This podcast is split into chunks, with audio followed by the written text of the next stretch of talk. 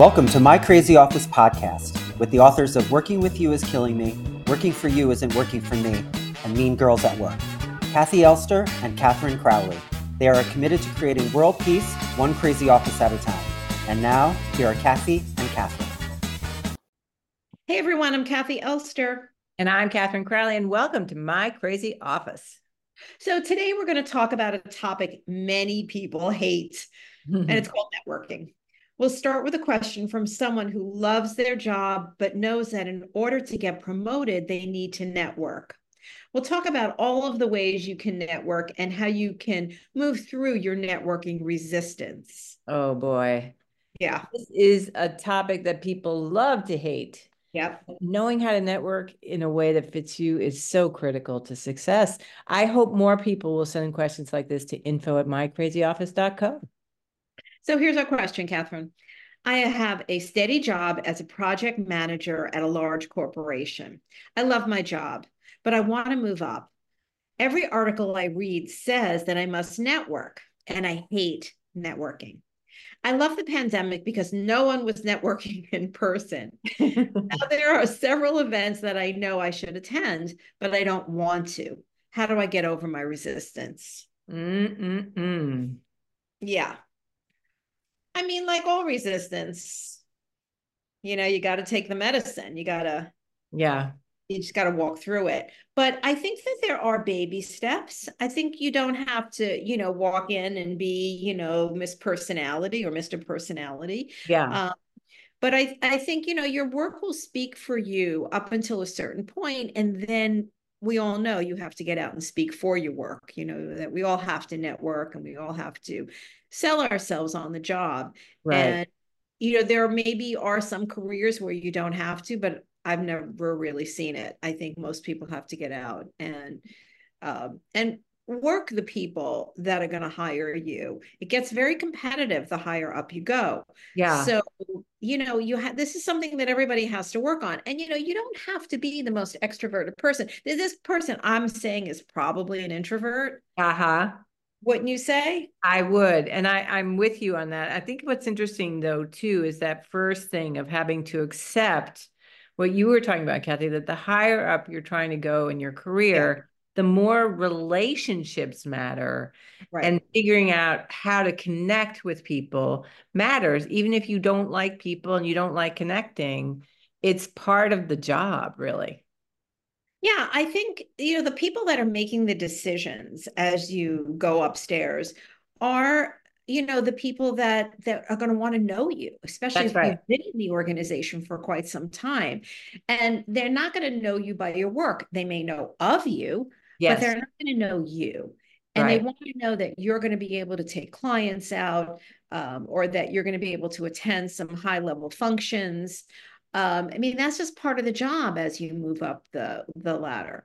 Yeah. So this is something that, I mean, it, it, look, networking, um, we're not suggesting that this person probably go to a 2000 people event where they have to work the crowd. That's, you know, you're not a salesman. That's not, but you're going to have to whether you have coffees with people or lunches um, you know there's certain amount of networking you're going to have to do. Yeah. so let's just talk about all the reasons why people don't you know. Because that's what we like to talk about. So, just talk about fear of rejection. Yeah that's a, right? That's a reason why people don't do this Right. Well, they don't like the feeling of being, yeah, as if someone doesn't seem interested in them or doesn't want to actually meet with them. They may not even want to ask for a meeting or for a lunch, as you say, because they don't want to hear no. Yeah. Yeah. And look, nobody likes hearing no. I mean, that's not, you know, we don't all get up and say, yeah, I'm going to go after some no's. Yeah. But it's, but, you know, you're not going to match with everybody. Mm-hmm. And, and we're talking about professional networking. We're not really talking about building your personal life. So, you know, if somebody sees you're in a position that would work for them to know you, they're going to meet yeah. with you. You're not going to be as rejected as you fear. Yeah. Uh, but, you know, you have, this is kind of a fear that you do have to face. I agree. I think you have to, what you have to do is sort of aim for a different thing, which is rejection resilience, like understanding that anyone who succeeds also fails. Yeah. that's part of the the game. It's not a fun thing but if you can think about i almost think of it as like building your rejection resilience muscle you know? If you can right. do that then you can because networking ultimately it's not about just shaking hands. It's asking someone for their contact. It may be asking for another meeting at another time. You have to be willing to ask right kathi? Yep and sometimes you're going to get a no or sometimes you're going to get a brush off in one way or another. Oh you're going to be ignored they're going to walk away. Yeah there's all kinds of uncomfortable things that happens but it happens to everyone.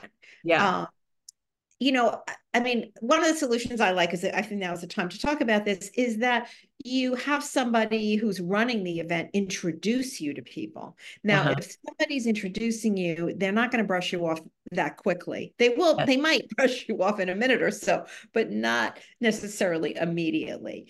Um, and that that's another way to do this is you only approach those that somebody's introducing you to, and eventually right. to build your your group. Um, so not knowing what to talk about is another thing that I hear from people. Mm-hmm. I don't know what to talk about. I'm not that interesting. And that's just not true. This is you're networking professionally.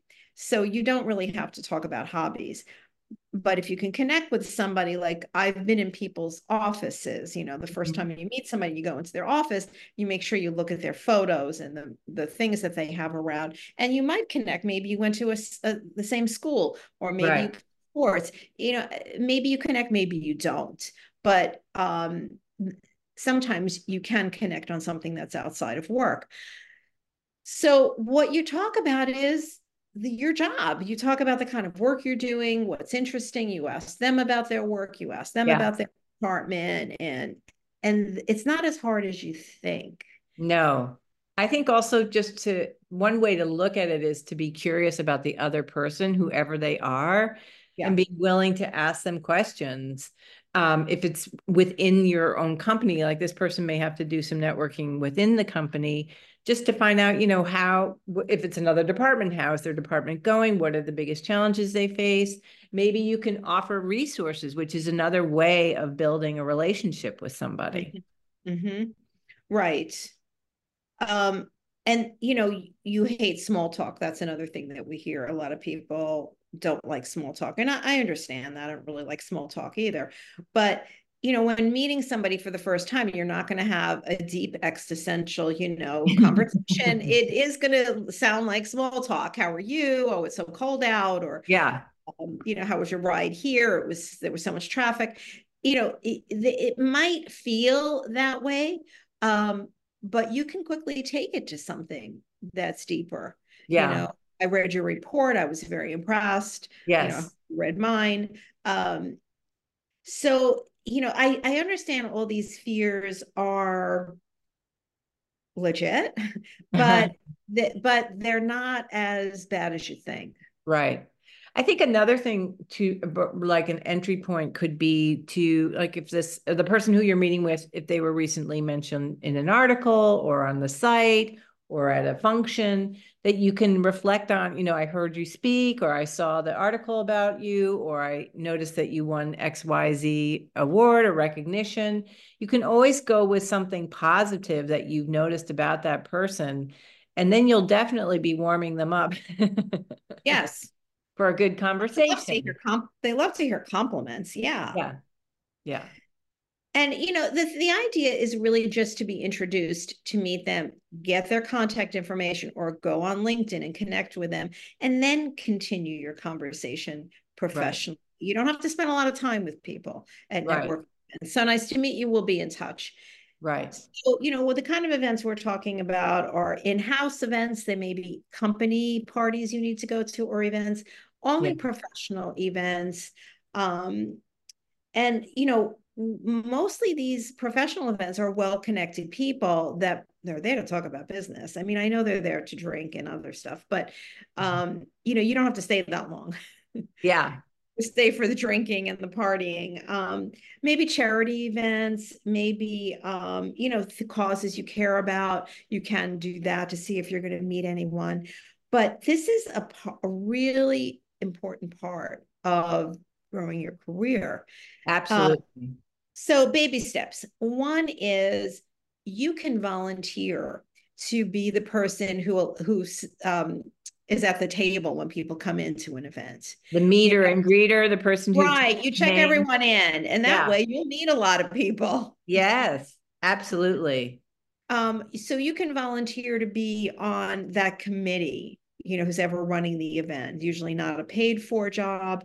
Um, and that way, you know, you can meet people and say, I would love to have a further conversation with you. Right. Um, you know, I'll see you inside.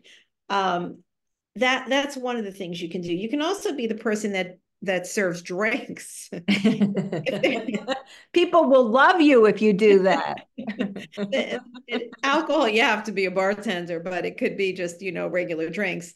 Um, that's just another thing you can volunteer for. Well, actually, uh, Kathi, you could even do that one on one. You know, you could say, "Can I get you something at, at the at the whatever the stand, yeah. whatever it is?" Yeah, you can offer to do that. I like that idea. um, so, eh, but just think about that, that, you know, could I be of use at this event so that I'm not just, uh, you know, the nerves get taken away. I'm not just here to, um, right uh, bother people. And by the way, they're all doing the same thing. Everybody who's there is doing the same thing. They That's wouldn't right. be there if they weren't looking to meet people. Yes. Um, and you know, you'll notice that people are standing groups because they're just as uncomfortable as you. Yes. And they stay in that group for quite some time. But you can come out, go over to the group and and you know pull someone away and just say you know i'd really like to um, introduce myself to you because they're doing it out of safety not that they're having a meeting they're not having yeah. a meeting a networking event they're just kind of hiding yes. which is what a lot of people do and you know i'm very extroverted and i hide too i mean it's a lot Right. Well, I was going to say, I think the other thing you can do is bring it is it can be overwhelming. You could bring, um, you know, a colleague, like have a partner yes. in crime, right? So you are a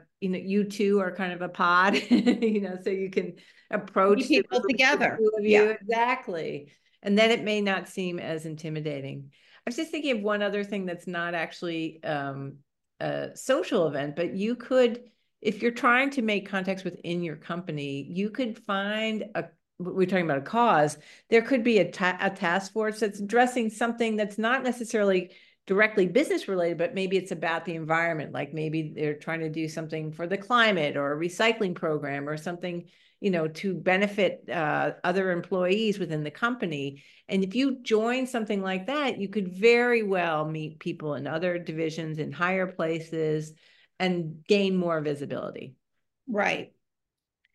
Right. So there's a lot of creative things you can do. You know, even rather than going to a networking event, you could ask somebody in your company who you should be meeting if somebody else could introduce you to them. Yes. They could send an email introducing you and saying, This is someone I thought you should know, and then follow up and ask them if you they want to have coffee with you. You know, coffee is just a term. You don't have to have coffee.